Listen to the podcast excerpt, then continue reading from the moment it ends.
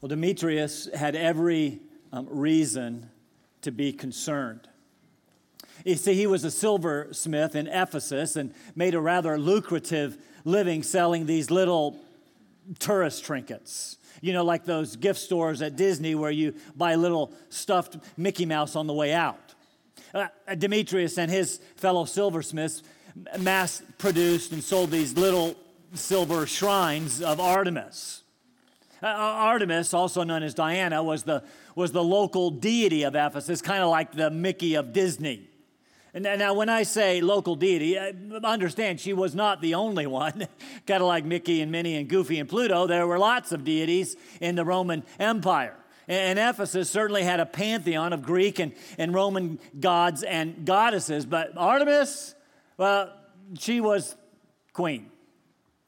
The Temple of Artemis, uh, which was about a mile and a half north of the city, was considered one of the seven wonders uh, of the ancient world. The temple was about 425 feet long, 220 feet wide, about half again as big as that football field that you were at yesterday. It, it had 127 white marble columns that were over 60 feet tall. Let me give you some perspective. That's 25 feet.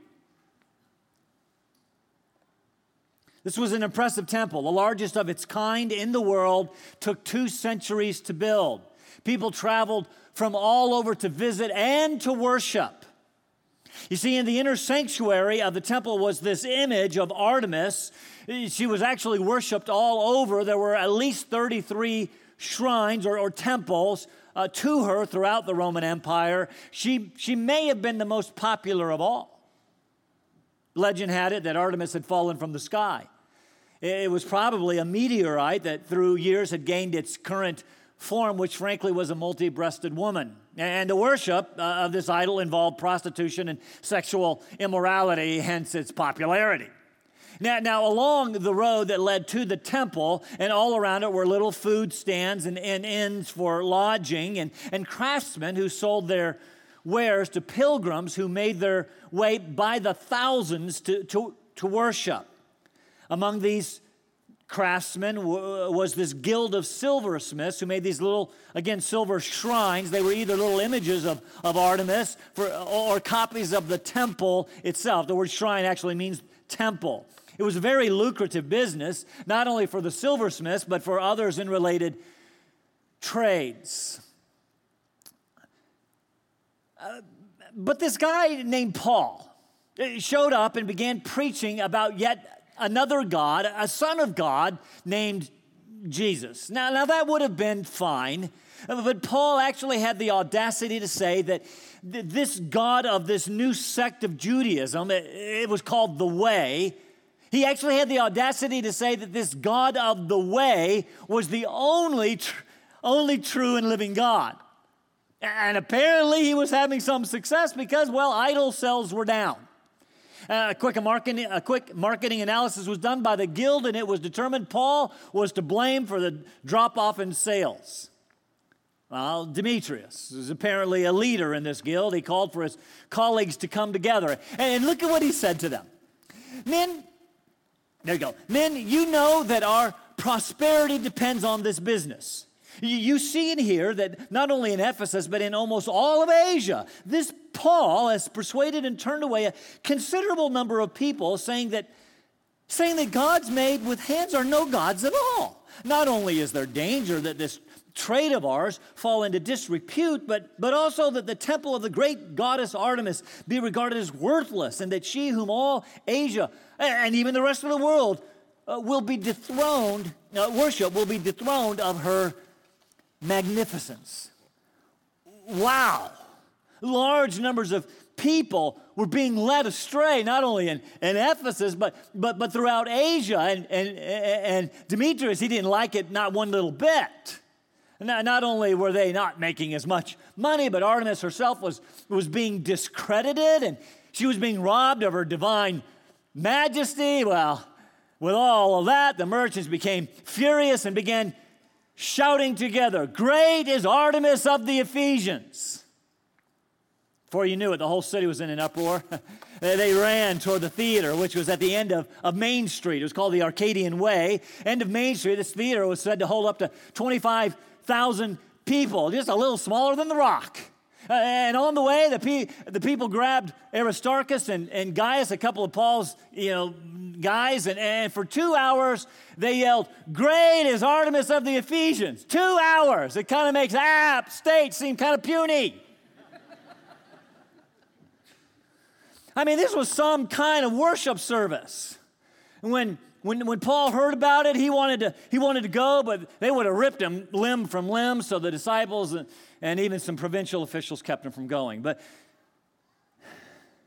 but here's the truth Demetrius had every right to be concerned. You see, while Artemis was the patron deity of Ephesus, while she was indeed enshrined in the largest temple of her kind in her day, and while all of Asia and the world worshiped her, the coming of Christ spelled her end. And she has been cast on the scrap heap of history, such that today, as I understand it, no one worships her. Oh, there are a few scattered columns in a field right outside of ancient Ephesus, a, a, few coins and, and broken columns on display in the basement of a museum in London, in case you're interested. And Artemis, you see, has gone the way of every false religion, not every religion, but every false religion. Now, now, now, now why do I make that distinction? Because because I believe that unending continuity is one proof among many, but one proof of the veracity or the truthfulness of religion. Now, listen. Every once in a while, I'll hear someone say something like this Christianity is only one generation away from extinction. Or Christianity will join the ranks of those religious myths of yesteryear. And I want to suggest that if that is true, Christianity also belongs on the scrap heap of history. You see, will Christianity ever cease to exist? Well, one of the most famous to say so was the French philosopher Voltaire. He was openly hostile toward Christianity. In fact, he said that within a hundred years of his lifetime, the Bible itself would pass into history and, and it would only be found in the basements of, of museums. And as a result, can you believe it? People will become more liberated and enlightened. He made the boast that, that while it took dozens uh, of men, hundreds of years to perpetrate the myth of Christianity, he would alone destroy it within his lifetime. It's interesting that Voltaire was, he was somewhat successful. You, you, see, he is buried in the Pantheon in the Latin quarter uh, of Paris. The, the, the, he was buried there in 1791. He was the second man to be buried there. The first one was actually disinterred uh, uh years later. And so he was the first man to be buried and remain in this pantheon, which was originally built as a church in the mid 1700s. But after the French Revolution of 1789, it was, quote, deconsecrated. To be consecrated is to be set apart for sacred um, use, but it was deconsecrated. You see, it was a place to honor famous Frenchmen. And so Voltaire and Rousseau and Hugo are buried there, to name just a few. What a monument to to, to this man's life work. He, he's, he's buried at a place that was built as a church, now deconsecrated, a memorial to French philosophers, Greek and Latin culture, to man and his intellectual accomplishments. So here's the question Will Christianity become, like Artemis, discarded myth? Just because it's been around for a couple thousand years, will it, will it eventually cease to exist? Must we worry that Christianity is in danger only one generation from extinction? I don't think so, and let me tell you why. Because, brothers and sisters, we know and love and worship the King, eternal, immortal, invisible, the only true God. And so here's the question that I have for you Can worship of the only true God ever cease to exist when that is why we were created in the first place? We've begun a study of 1 Timothy where Paul is addressing false teaching that had found its way into, well, Ephesus.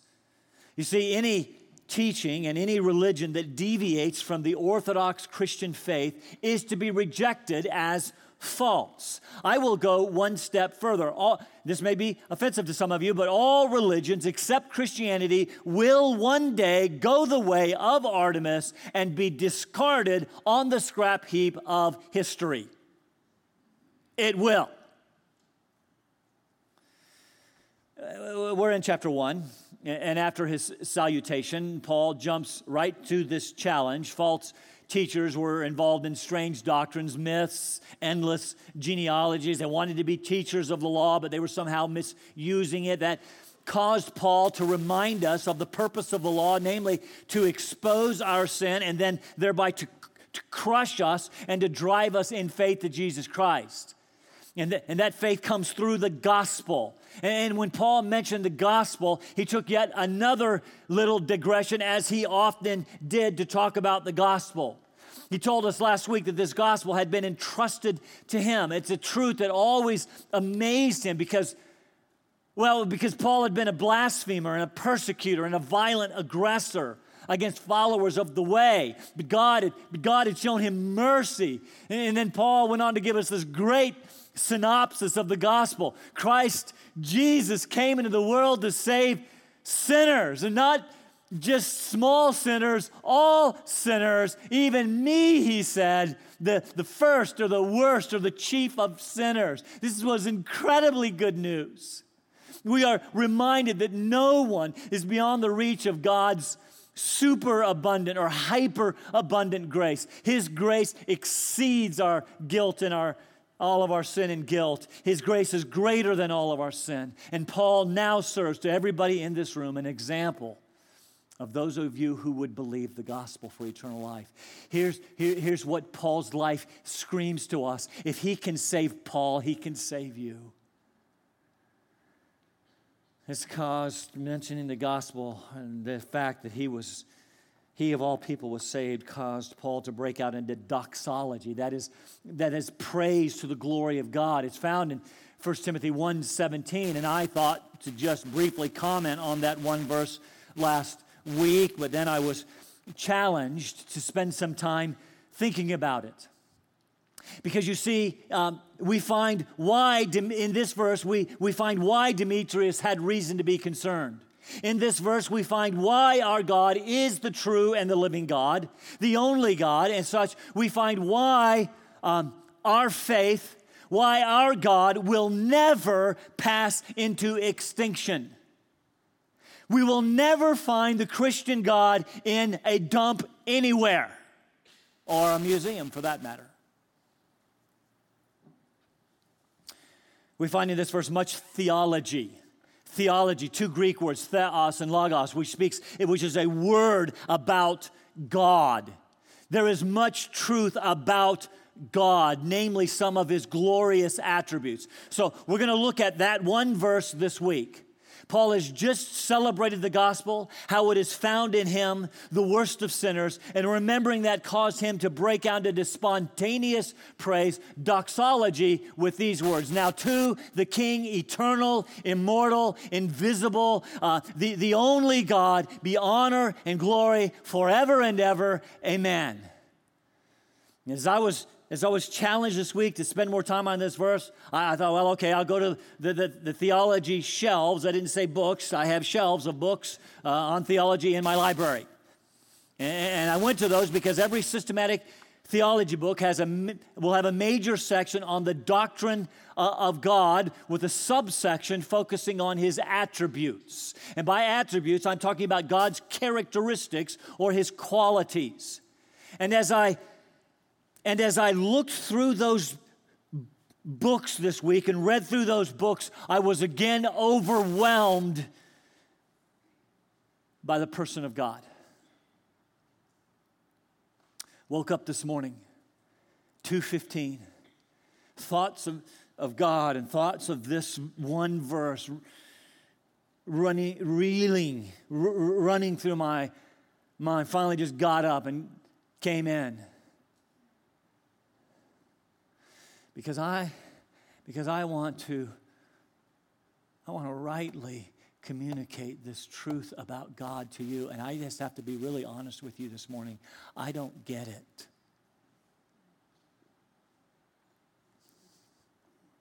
As I look through those books, I saw this little book by John Piper entitled The Supremacy of God in Preaching. And I pulled it off the shelf and reread it this week, and I was again moved by these words. So I am persuaded that the vision of a great God is the linchpin of the life in the life of the church. Our people need to hear God entranced preaching. They need someone at least once a week to lift up his voice and magnify the supremacy of God. It is not the job, and listen, there are churches across our country that need to read this sentence. There's one in Houston that needs it particularly.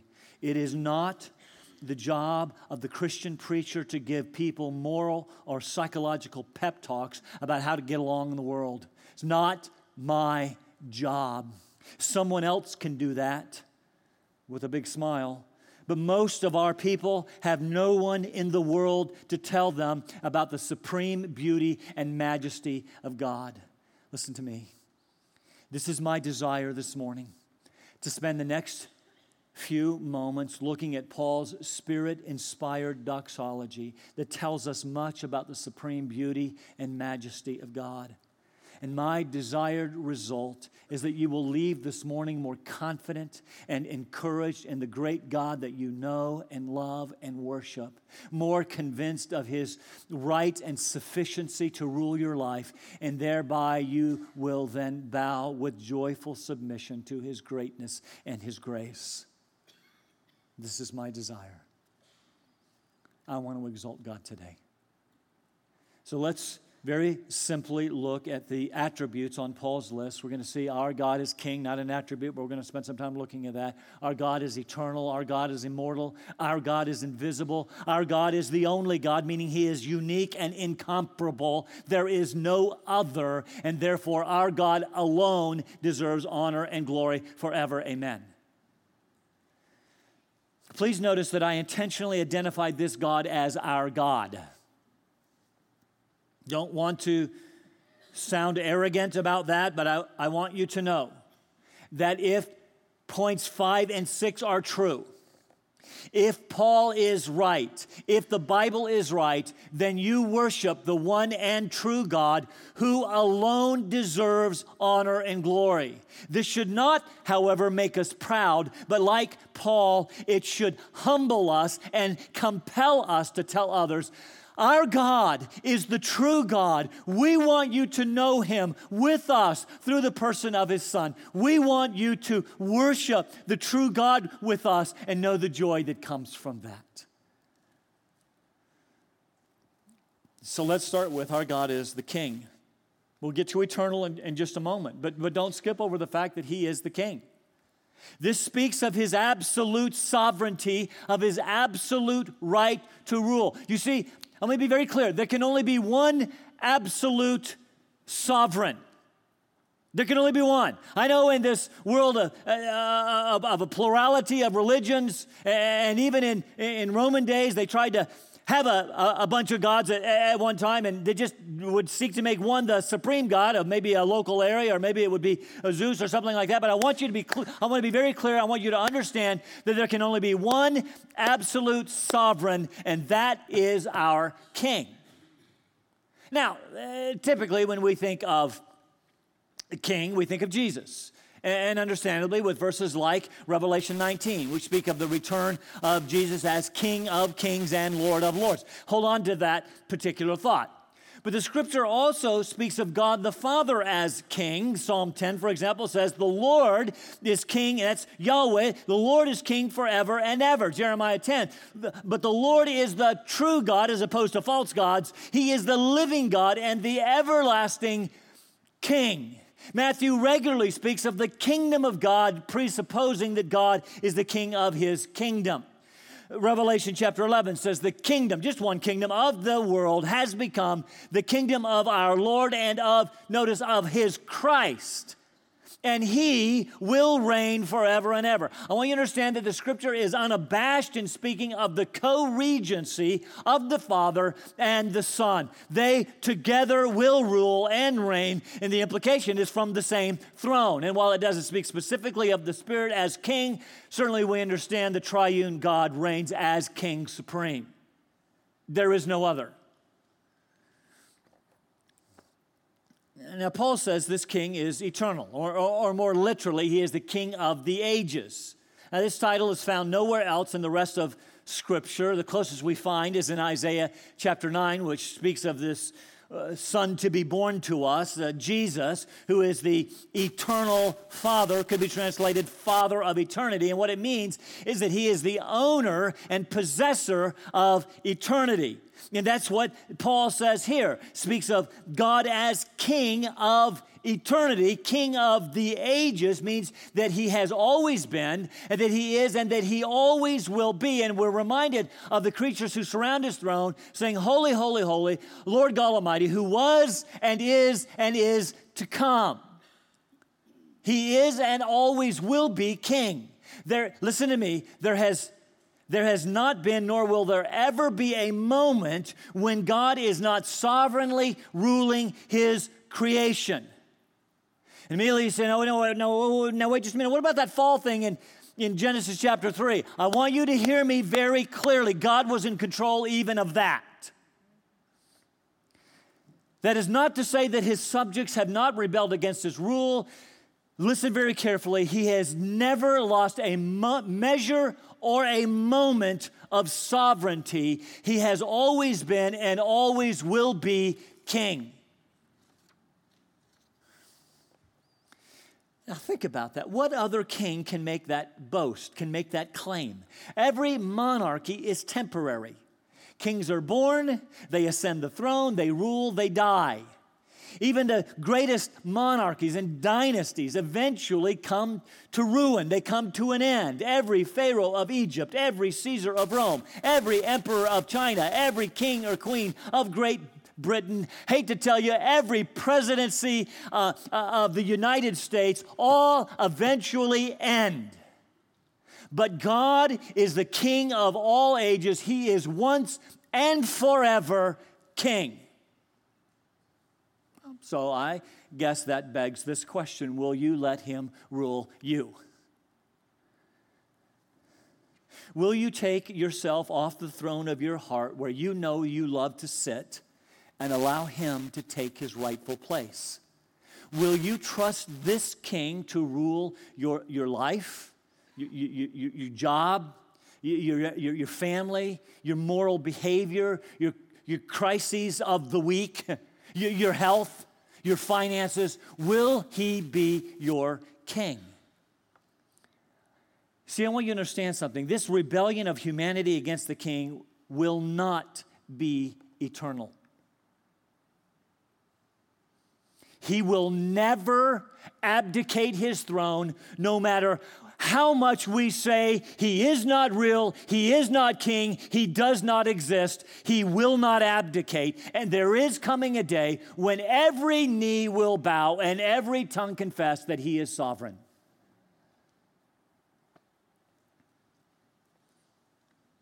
Now, let's, let's take a moment to look at this idea of eternal for just a moment. What do we mean when we say that this king is eternal?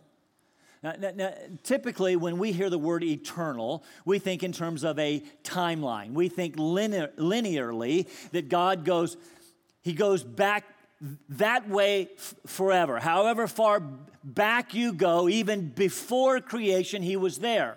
And no matter how, how far forward you go, even to the new heaven and new earth, He's there. And there is a sense in which that is true.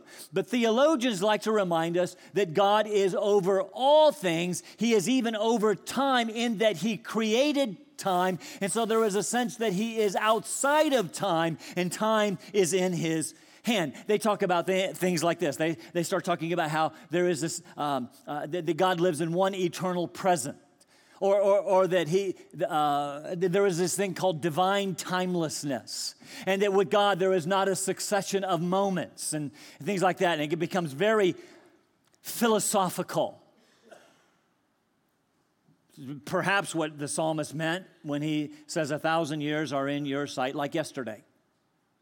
That either means that time, that he has always existed forever both ways. So when he looks at a thousand years, it's like, I don't know that much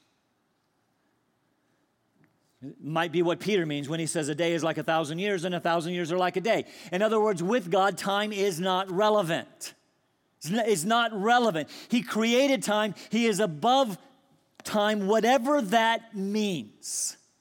And Psalm 90 is quite interesting. Before the mountains were born, or you gave birth to the earth and the world, even from everlasting to everlasting, you are God. Before creation, before time, somehow there was an everlasting and an everlasting. How can you have two everlastings? I don't know, but he's in it.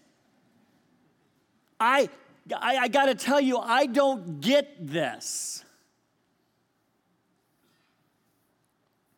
But that's okay because he's God.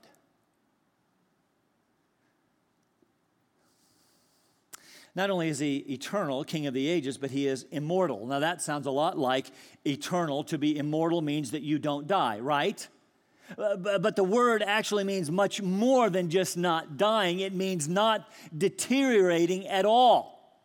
It could be translated incorruptible, perhaps should be translated incorruptible. Not in the sense of becoming corrupt like becoming evil, but in in some sense of imperishable. He's not declining, he's not diminishing, he's not decaying. You have to understand that God lives in perfection, the perfection of all of his attributes. And so if th- this is somehow associated with his immutability, the fact that God does not change. You see, if God changes, if perfect changes, he goes from what? From good to better? Uh, but he's perfect. Does he go from perfect to less than? But he's perfect.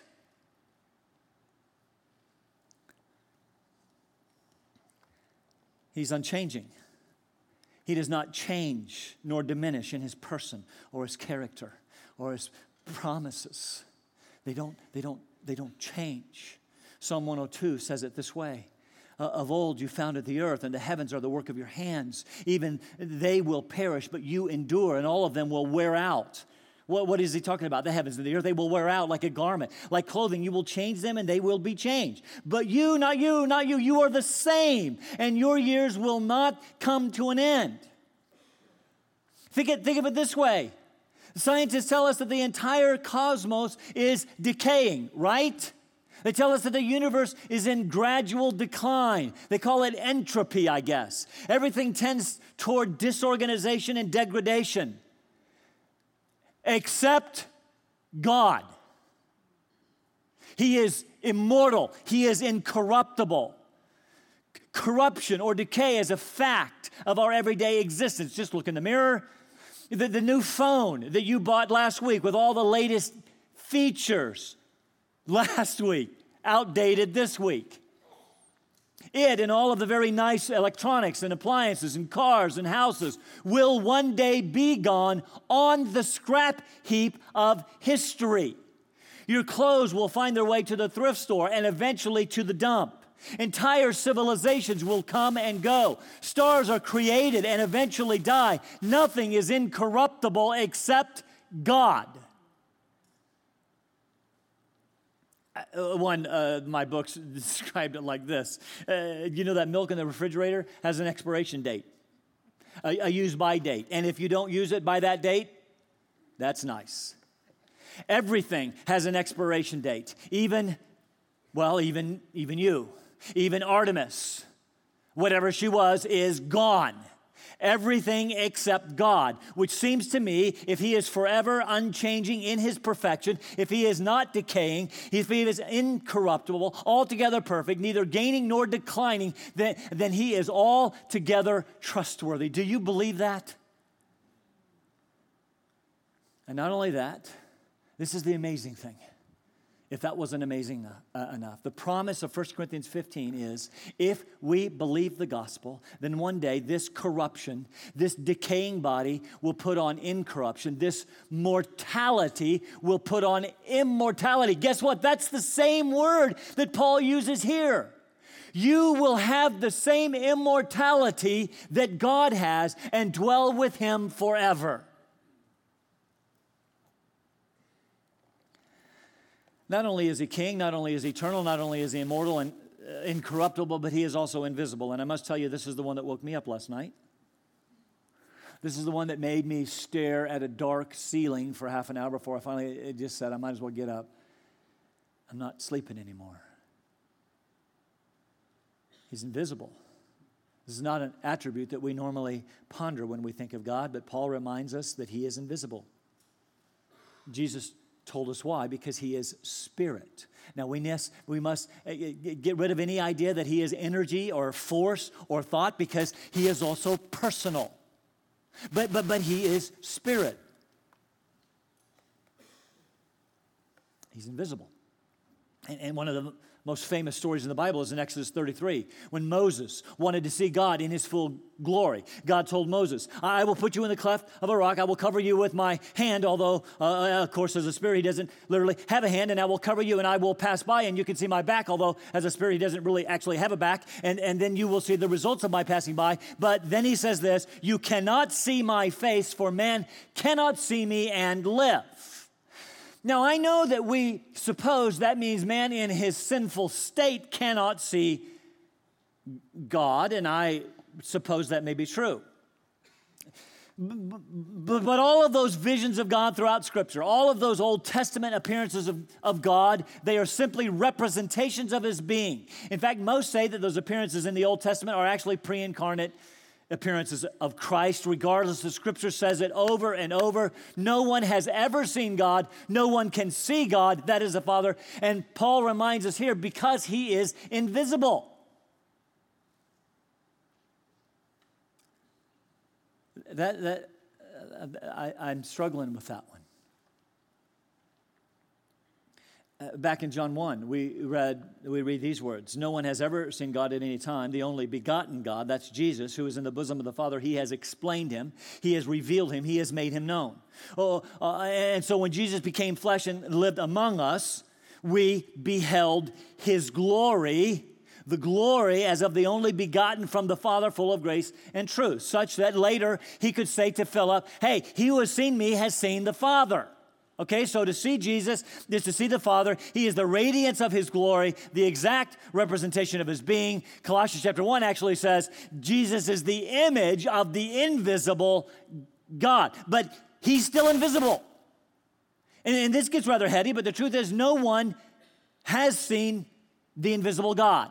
Paul says it like this when we get there eventually in, in, in, chapter 6. He says, I charge you in the presence of God who gives life to all things and of Christ Jesus that you keep the commandment without stain or reproach. Here's the context until the appearing of our Lord Jesus Christ. So he's going to appear, which appearing he, that is God, will bring about at the proper time.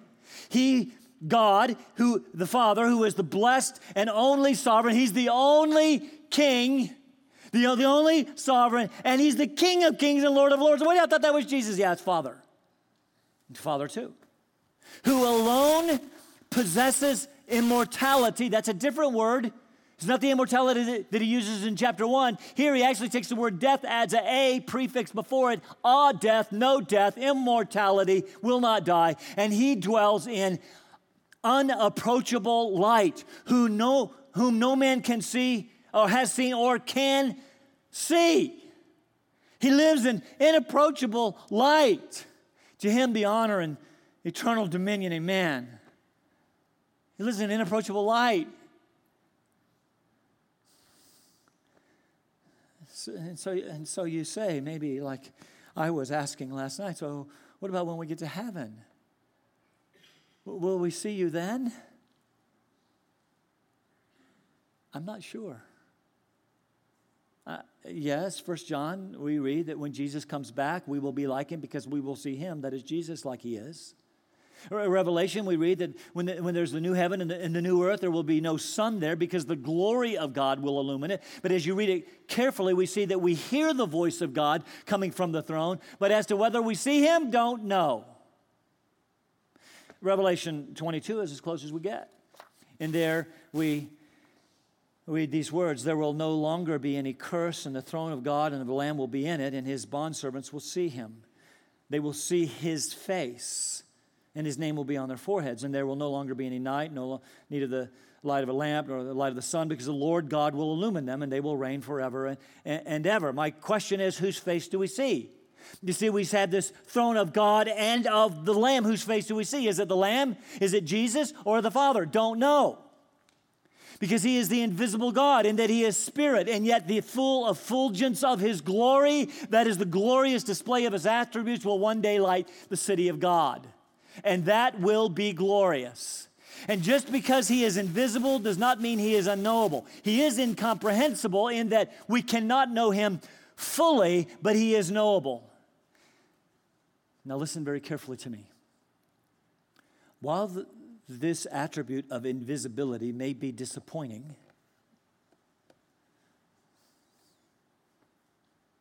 Does it bother you?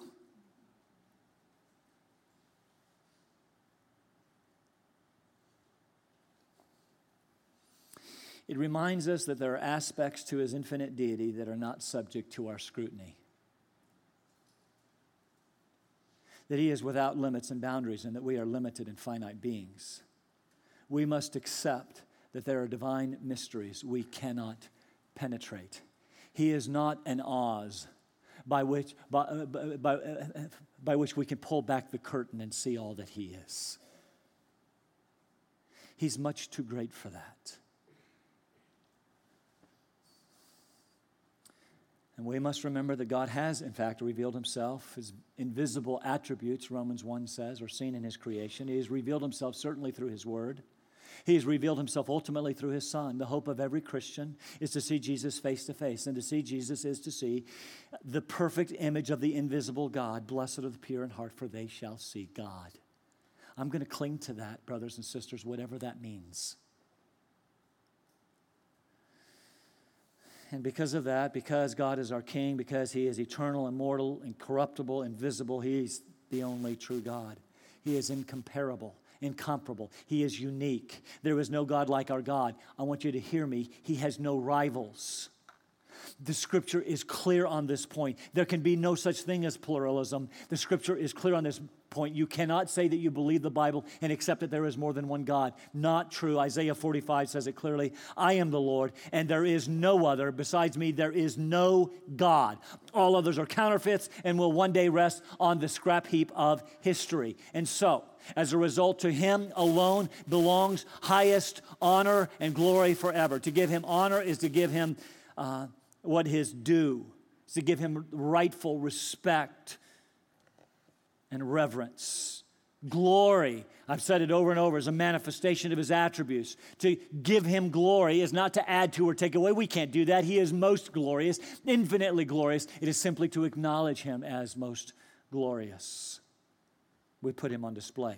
So, as we close this morning, let's return to Artemis for just a moment because the contrast could not be more absolute.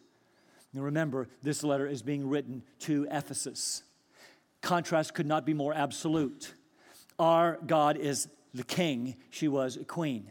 He is immortal. She proved to be, well, somewhat mortal. He is invisible, she was a statue. He is unique, she was mass produced. His honor and glory will be forever and ever. Hers lies on a scrap heap somewhere outside of Ephesus in a field. There will never be a moment uh, of time when our God ceases to be the most glorious being in the universe. He, he and his worship will never cease. Therefore, Christianity will never become extinct. Never. And if it does, I'm bagging the whole thing because it is not true.